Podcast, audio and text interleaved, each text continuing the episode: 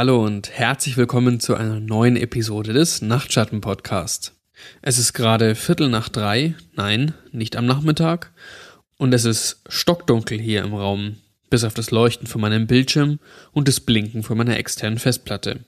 Und ich finde, es ist genau die richtige Atmosphäre, die ich brauche, um euch eine schöne Geschichte vorzulesen. Heute geht's um The Cellphone Game, das Telefonspiel. Howdy, nennt mich Jack. Das ist zwar nicht mein richtiger Name, aber das spielt hier auch keine Rolle. Ich schätze, es ist an der Zeit, dass ich meine Geschichte erzähle. Ob ihr sie glaubt oder nicht, aber hier ist sie. Und ich würde euch raten, euch die Lektion daraus zu Herzen zu nehmen. Selbst wenn ihr sie als erfundenen Blödsinn abtut, so wie alle anderen Geschichten im Internet. Aber an dieser Geschichte ist mehr dran, als ihr ahnt. Ich bin zwar schon seit drei Jahren mit der Highschool fertig, aber in dieser Zeit spielen sich die Ereignisse ab, also lasst mich die Uhr ein bisschen zurückdrehen. Die ersten zweieinhalb Jahre ging ich im tiefen Süden der USA zur Highschool, nahe am Golf. Natürlich gab es auch jede Menge Gruselgeschichten und Legenden in dieser Gegend, aber wenn unsere superkonservativen Eltern uns eins beigebracht haben, dann nicht mit Sachen rumzuexperimentieren, die wir nicht verstehen. Jedenfalls war ich dort an der Schule ziemlich unbeliebt.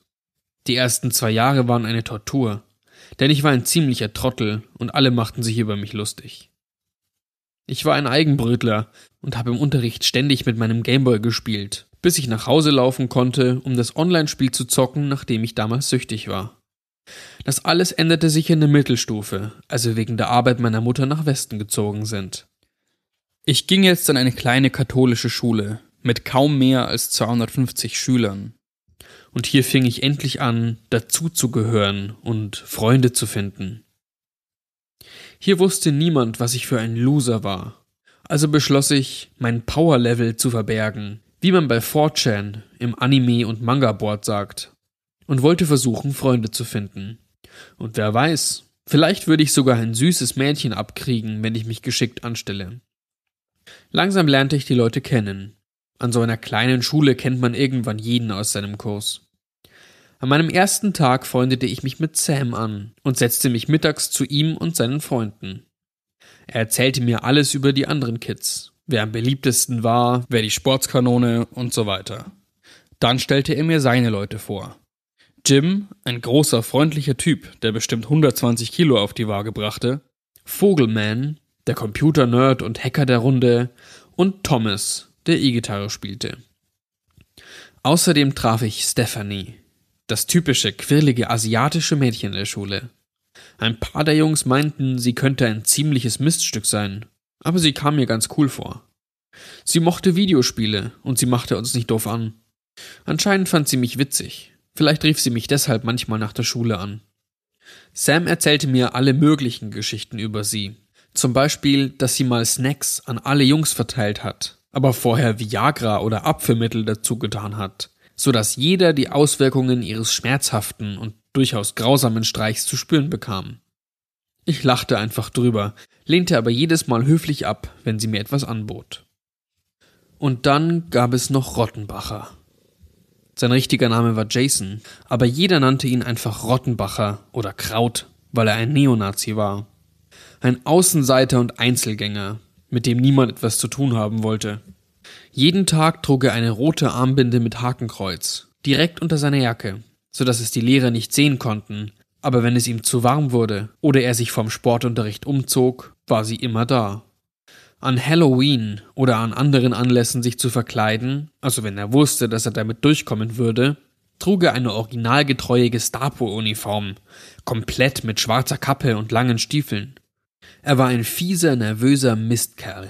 Und wenn jemand sich bei einem Lehrer beschwerte oder ihn auf das Nazi-Zeug ansprach, warf er einem rassistische Beleidigungen an den Kopf und schrie Heil Hitler! Eine weitere Sache war mir an ihm aufgefallen. Rottenbacher schien immer leicht zu hinken, so als hätte er Schmerzen. Sam erzählte mir, dass irgendjemand mal gesehen hatte, wie er in der Umkleide einen dornenbesetzten Bußgürtel um sein Bein legte so einen wie ihn die Priester früher getragen haben, um sich für ihre Sünden zu bestrafen. Wir waren ja an einer katholischen Schule, also nahm ich an, so wie die meisten, dass er wohl extrem religiös war. Ziemlich widersprüchlich für einen Hardcore-Hitler-Anhänger, aber wir waren an der Highschool und keiner von uns wollte viel drüber nachdenken. Nachdem er mich jedem vorgestellt hatte, erzählte mir Sam ein paar Geschichten, die es an der Schule gab. Eine davon handelte von Kylie, einem Mädchen, das mysteriöserweise gestorben war, nachdem sie das Handyspiel gespielt hatte. Er konnte mir sogar ihr Bild im Jahrbuch zeigen, und jeder erinnerte sich, dass die Polizei sie unter unbekannten Umständen für vermisst erklärt hatte und dass man sie fast sofort danach schon für tot erklärte. Aber wenn ich fragte, was genau passiert war, wusste niemand etwas Genaues. Alle sagten immer nur, es war, weil sie das Handyspiel gespielt hatte. Sam, Stephanie, die niedliche schelmische Asiatin, Rottenbacher, der sich selbst geiselnde Nazi, das Handyspiel, eine polizeiliche Ermittlung wegen einer verschwundenen Jugendlichen. All diese Menschen und Ereignisse würden sich bald zusammenfügen und mich in etwas hineinziehen, mit dem ich nie etwas zu tun haben wollte. Es sollte sogar noch weitere zwei Jahre dauern, bis ich endlich verstand, wieso die Dinge auf diese Art passiert sind. Und so verging das letzte halbe Jahr der Mittelstufe, und ein langer Sommer zog an uns vorbei, so dass es uns vorkam wie ein kurzer Augenblick. Dann war es endlich an der Zeit, unser letztes Jahr an der Highschool zu beginnen. Jeder war aufgeregt und freute sich auf das faulste und spaßigste Jahr unserer ganzen Schulzeit. Sogar Rottenbacher, der immer noch mit seinem Bußgürtel durch die Schule humpelte und jedem, der sich mit ihm anlegen wollte, seinen Nazimist entgegenschleuderte. Das Jahr fing merkwürdig ruhig an.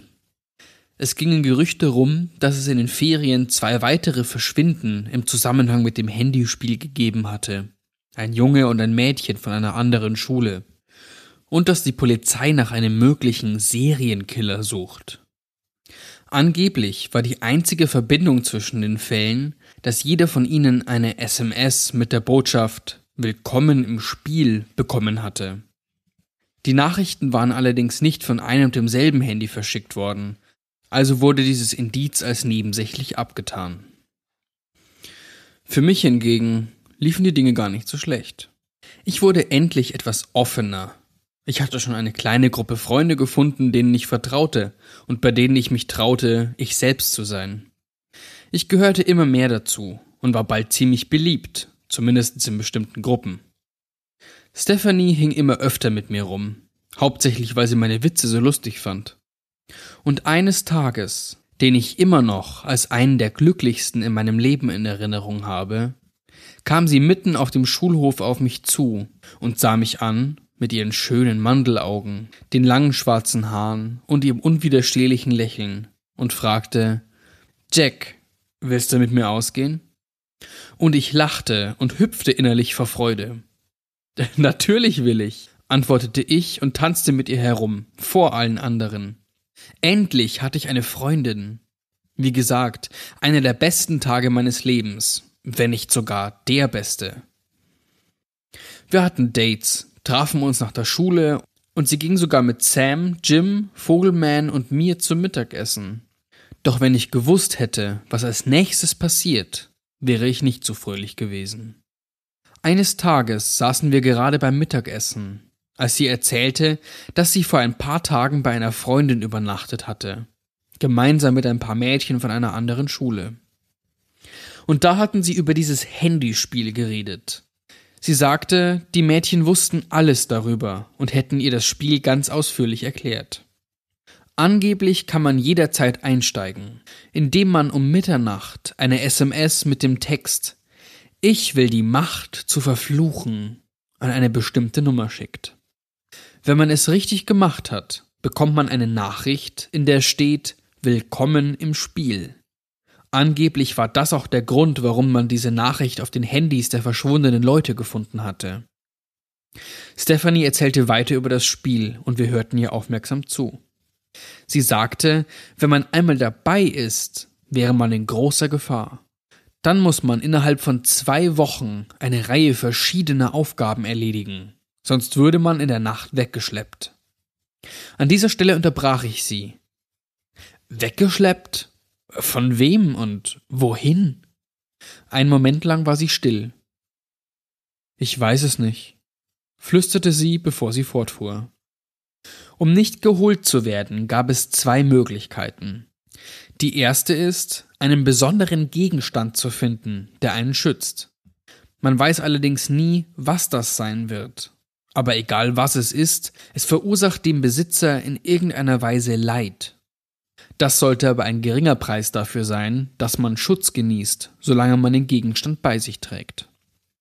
Die zweite Möglichkeit ist, jemand anderes ins Spiel zu bringen. Das macht man, indem man demjenigen eine Nachricht mit Willkommen im Spiel schickt. Also wenn jemand diese Nachricht von einem bekommt, der schon im Spiel ist, ist er auch dabei, mit den gleichen Regeln und Konsequenzen. Wenn diese Person dann wiederum keinen Schutzgegenstand findet oder jemand anderen ins Spiel holt, wird sie in der Nacht geholt. Der Haken an der zweiten Möglichkeit ist jedoch, dass während dein Gegenstand dich unbegrenzt schützt, solange du ihn bei dir hast, verschafft dir die zweite Möglichkeit nur eine vorübergehende Gnadenfrist. Das erste Mal, wenn man jemanden einlädt, bekommt man zwei Wochen Verlängerung, dann noch eine, und so wird die Frist dann immer kürzer, so dass man sich bald kaum noch Zeit verschafft, indem man andere mit hineinzieht. Und bis dahin muss man seinen Gegenstand gefunden haben. Obwohl ich mich immer gerne in Foren für mysteriöses Zeug rumgetrieben habe, gefiel mir nicht, dass Stephanie über solches Zeug redete. Also sagte ich ihr, das sei alles ein Haufen Blödsinn. Meinst du wirklich? fragte sie. Denn wenn das wahr ist, würde es erklären, was die Polizei herausgefunden hat. Stell dir mal vor, wie cool das wäre, jeden verfluchen zu können, der dir auf die Nerven geht, indem du ihn ins Spiel bringst. Und niemand würde es jemals erfahren. In ihrer Stimme lag ein schneidender Unterton, den ich bei ihr noch nie gehört hatte. Sie wirkte beinahe berauscht von dieser Vorstellung.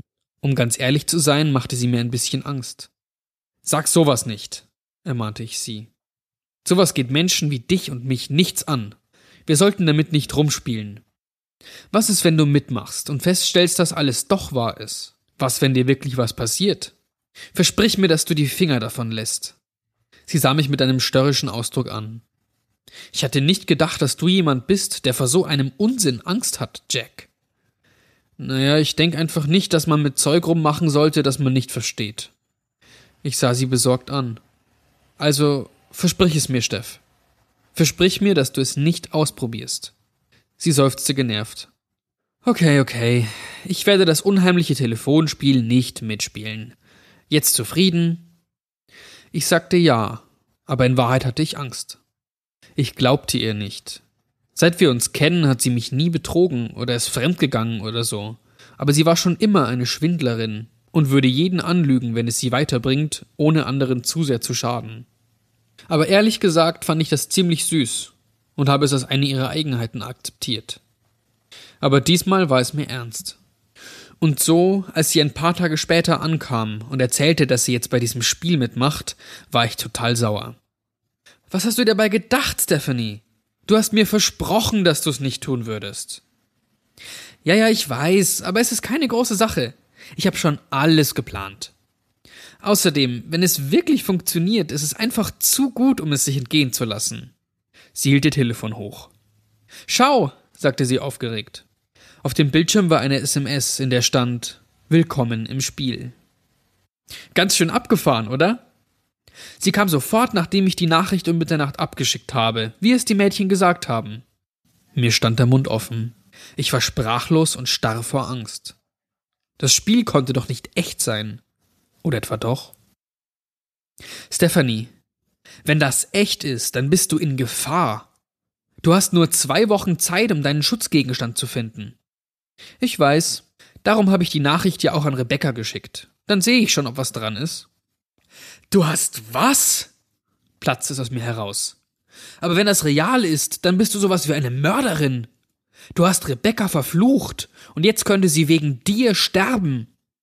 Entspann dich, Jack. Ich glaube doch nicht an das ganze Zeug. Und selbst wenn, Rebecca ist ein totales Missstück.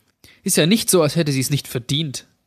Sie lachte dieses schelmische Lachen, das ich immer so an ihr geliebt hatte, aber dieses Mal liebte ich es nicht im geringsten. Zwei Wochen vergingen, ohne dass etwas Großartiges passierte. Aber eines Tages kam Rebecca nicht zur Schule. Es war gerade Mittagspause und Stephanie saß mit uns am Tisch wie immer. als der stellvertretende Rektor um Ruhe bat, um uns etwas mitzuteilen. Darf ich um eure Aufmerksamkeit bitten? Es wurde still. Die Polizei hat bekannt gegeben, dass einer eurer Mitschülerinnen, Rebecca, vermisst wird. Stephanie wurde kreidebleich. Sie saß da wie eingefroren. Ihre Eltern machen sich große Sorgen. Also, wenn einer von euch etwas weiß, kommt bitte nach dem Unterricht zu mir. Das ist alles. Stephanie, flüsterte ich. Ich hatte Angst um sie. Angst davor, was sie als nächstes tun würde. Sie schaute mich an und sagte Sag nichts. Einfach nichts. Dann stand sie auf und rauschte aus der Kantine, und ich hinterher. Stephanie, Stephanie, was hast du vor? Sie lief vor mir her, das Handy in der Hand. Versuch nicht, mich aufzuhalten, Jack. Wenn ich überleben will, brauche ich mehr Zeit. Ich bekomme noch eine Woche, wenn ich jemand verfluche. Dann habe ich drei Wochen, um es zu finden. Steph, hörst du eigentlich zu? Wen willst du denn verfluchen? Willst du wirklich jemanden umbringen wegen ein bisschen mehr Zeit? Sieh doch, was aus dir geworden ist. Sie fing an zu weinen. Ich weiß, verdammt. Aber ich weiß schon, wen ich nehme. Jemanden, den niemand vermissen wird. Versprochen. Das ist nicht richtig. Niemand verdient sowas. Lass mich dir helfen. Gemeinsam finden wir deinen Schutzgegenstand. Sie drehte sich um und zeigte mir das Telefon. Im Postausgang stand eine Nachricht. Willkommen im Spiel. Gesendet an Rottenbacher. Jetzt fing ich auch an zu weinen. Ich drückte sie so fest an mich, wie ich konnte. Stephanie, ich liebe dich. Es tut mir so leid. Das ist nicht richtig. Nichts davon. Sie klammerte sich an mich und schluchzte. So hielten wir uns eine Stunde lang in den Armen. Ich erinnere mich noch, als ob es gestern gewesen wäre. Am Abend, bevor wir nach Hause gingen, hatten wir uns vorgenommen, gleich morgen mit der Suche nach ihrem Gegenstand zu beginnen. Am nächsten Tag nach der Schule ging ich mit Stephanie über den Sportplatz, als Rottenbacher mit seinem Handy in der Hand auf uns zukam. Er war fuchsteufelswild, als er es ihr vors Gesicht hielt. Hältst du das vielleicht für einen Scherz, du dumme Schlitzaugenschlampe? Ehrlich gesagt finde ich, dass Rottenbacher das Recht hatte, ein wenig wütend zu sein.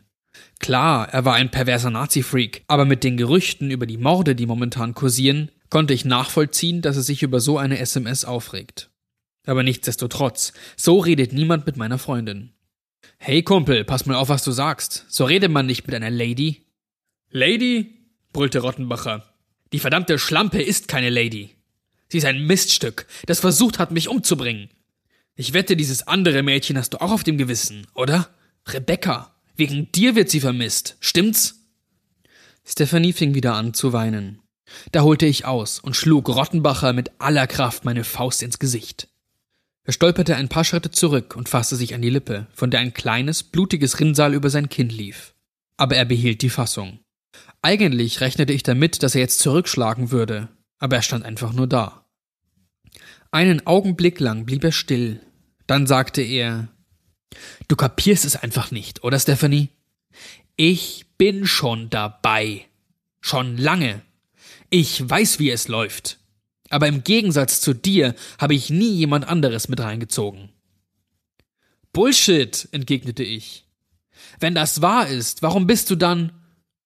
Und da fiel mir plötzlich der Bußgürtel ein, den er am Bein trug der dafür sorgte, dass er schmerzerfüllt durch die Gegend humpelte. Und ich dachte an das, was mir Stephanie beim Mittagessen erzählt hatte. Dass der Gegenstand dem Besitzer Schmerz zufügen würde. Der Schutzgegenstand. Du hast einen. Stephanies Augen leuchteten auf. Sie hatte es also auch verstanden. Rottenbacher grinste. So ist es. Deshalb dachte ich, ich sag deiner Freundin mal besser, dass sie keine extra Zeit dafür bekommen hat, mich zu verfluchen. Ich hab das alles schon mitgemacht. Stephanie sah ihn mit ängstlichem Blick an. Tage vergingen. So sehr wir uns auch bemühten, wir konnten nichts finden, was sich als schützender Gegenstand eignen würde. Und je näher wir der Zwei-Wochen-Grenze kamen, desto ängstlicher wurde Stephanie. Ihr Haar war zerzaust, und statt ihrer fröhlichen Art war sie jetzt deprimiert und niedergeschlagen. Während des Unterrichts starrte sie oft einfach ins Leere und betete ständig. Als die Zeit um war, graute uns beiden. In der Schule kam sie zu mir und meinte, Jack, ich will heute Nacht mit dir schlafen. Bleib die ganze Nacht bei mir. Lass nicht zu, dass es mich erwischt. Wie hätte ich da Nein sagen können? So kam ich nachts zu ihrem Haus und kletterte durch ihr Fenster. Als wir miteinander schliefen, war es bittersüß. Sie schlief in meinen Armen ein. Aber ich lag fast die ganze Nacht wach und wartete, bis ich endlich um 4.30 Uhr morgens vor Erschöpfung wegdämmerte. Als ich am nächsten Morgen aufwachte, war mein erster Gedanke Stephanie. Ich sah mich hektisch im Zimmer um. Sie lag nicht neben mir im Bett. Stephanie. rief ich, als ich aus dem Bett stieg und sie suchen ging. Ich ging in die Küche. Nicht so laut, hörte ich eine Stimme sagen. Es war Stephanie. Ich drehte mich um, und da sah ich sie am Küchentisch, lachend und so fröhlich wie immer. Erleichtert atmete ich auf. Meine Eltern sind schon zur Arbeit, aber ich will nicht, dass die Nachbarn was mitkriegen. Ich musste weinen vor Erleichterung. Es war vorbei, und sie war in Sicherheit. Nichts war sie holen gekommen. Ich lief zu ihr, umarmte und küsste sie. Endlich war es vorbei. Alles war perfekt. Wenigstens für zwei Wochen. Dann kam ich eines Tages zur Schule und neun Schüler wurden vermisst. Unter ihnen auch Sam. Alle waren in Aufruhr. Keiner wusste, was passiert war, wohin sie verschwunden waren. Und niemand außer mir kannte die Person, die daran schuld war. Stephanie. Wenn sich die Zeit, die man bekommt, bei jeder Einladung halbiert, dann hätten ihr neun Leute ein bisschen mehr als zwei Wochen gebracht. Was heißen würde, dass ihre Zeit heute Nacht wieder abläuft. Nach dem Unterricht stellte ich sie zur Rede. Stephanie, die Polizei schöpft schon Verdacht. Du kannst das nicht länger durchziehen. Ich kann das nicht länger mit ansehen. Es ist falsch. Es ist böse. Sie sah mich stumm an. Ich erinnere mich noch genau an den Blick in ihren Augen. Denn in diesem Moment wurde mir klar, dass das Mädchen, das ich gekannt und geliebt hatte, verschwunden war. Und alles, was geblieben war, war eine seelenlose, boshafte Hülle, die sich ans Überleben klammerte und nichts mehr fürchtete als den Tod. Und trotzdem liebte ich sie mehr als alles auf der Welt. Sie war meine erste Liebe, und ich konnte sie nicht einfach gehen lassen. Ich konnte nicht zulassen, dass ihr etwas passiert. Ist schon gut, sagte sie. Ich werde es nicht mehr machen. Ich weiß jetzt, was ich tun muss, und das werde ich. Niemand wird meinetwegen mehr sterben. Bist du sicher? Vielleicht können wir deinen Schutzgegenstand noch finden, wenn wir jetzt gleich suchen. Sie sah traurig zu Boden. Es hat keinen Sinn mehr wegzulaufen. Ich will nur die Nacht mit dir verbringen. Noch eine gemeinsame Nacht, okay? Das ist alles, was ich will. Ich war am Boden zerstört.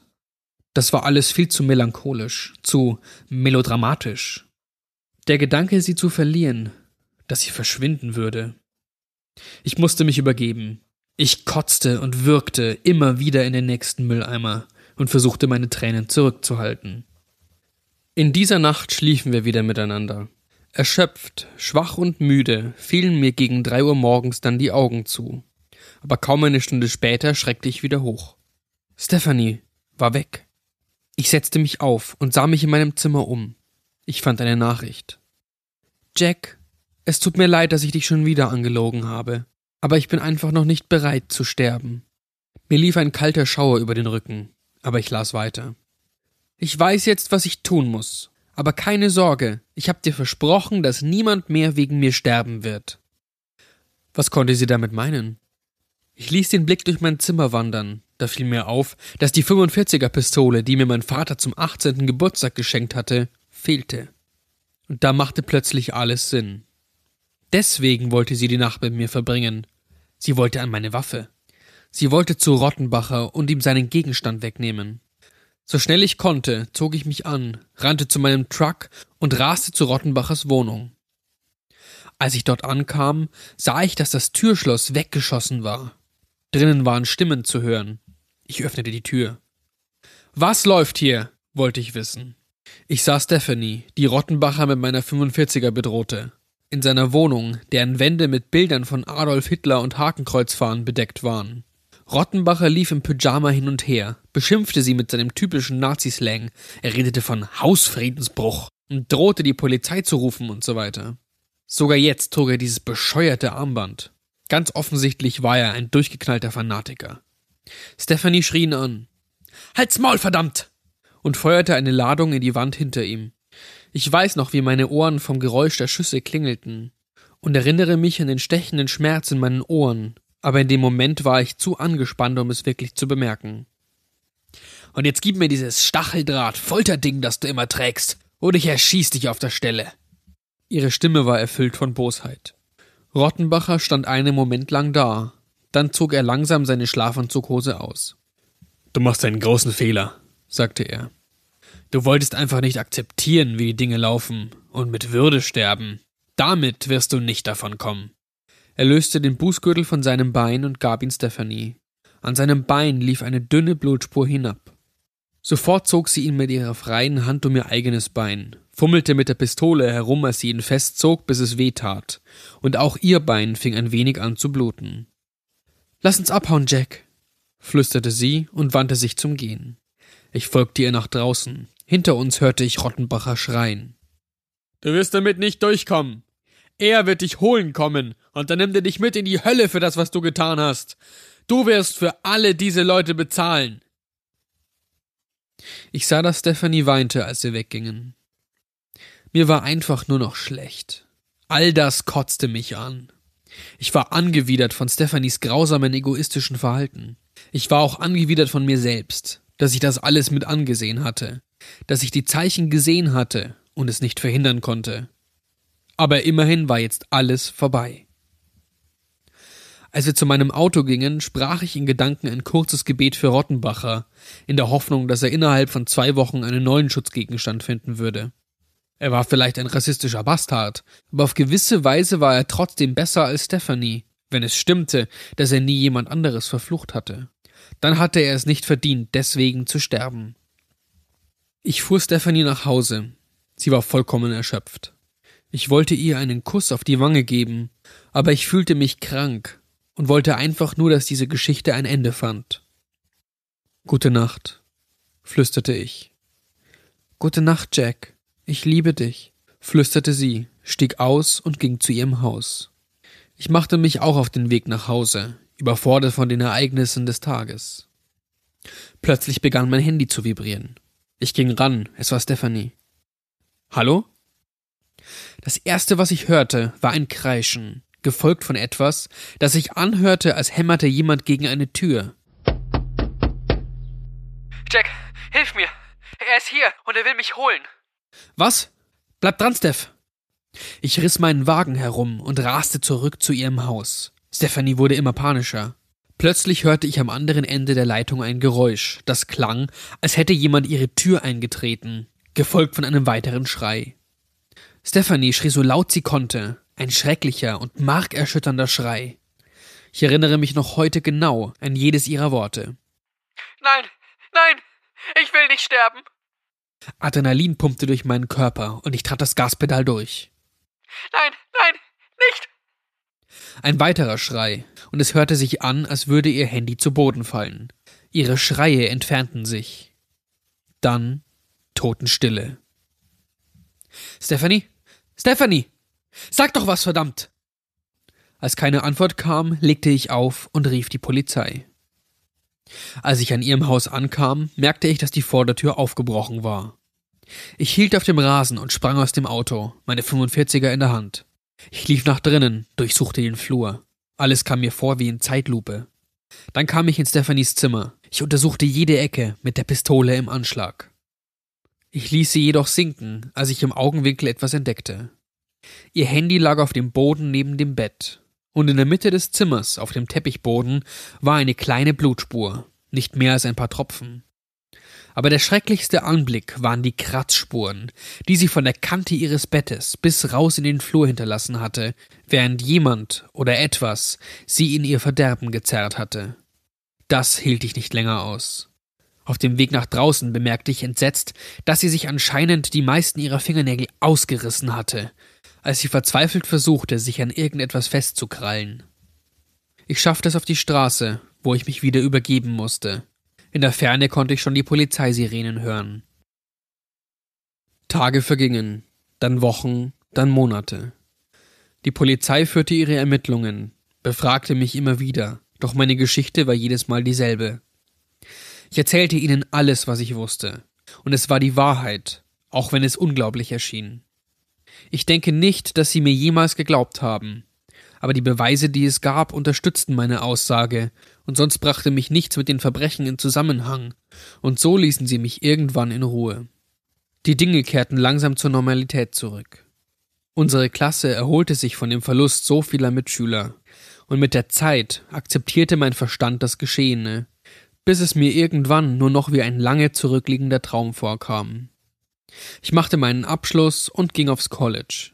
Nur eine Sache hat mich immer gewundert, und das war Rottenbacher. Es war so, wie er gesagt hatte. Obwohl Stephanie ihm den Bußgürtel weggenommen hatte, ist er nie verschwunden, so wie die anderen. Aber eines weiß ich mit Sicherheit. Wann immer man Rottenbacher trifft, er trägt immer noch die rote Hakenkreuzarmbinde. So, das war's für heute. Wie fandet ihr die Geschichte und vor allem die Wendung am Ende mit der Armbinde?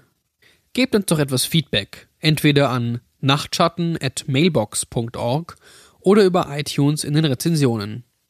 Und ansonsten hören wir uns beim nächsten Mal. Bis dann und schlaft gut.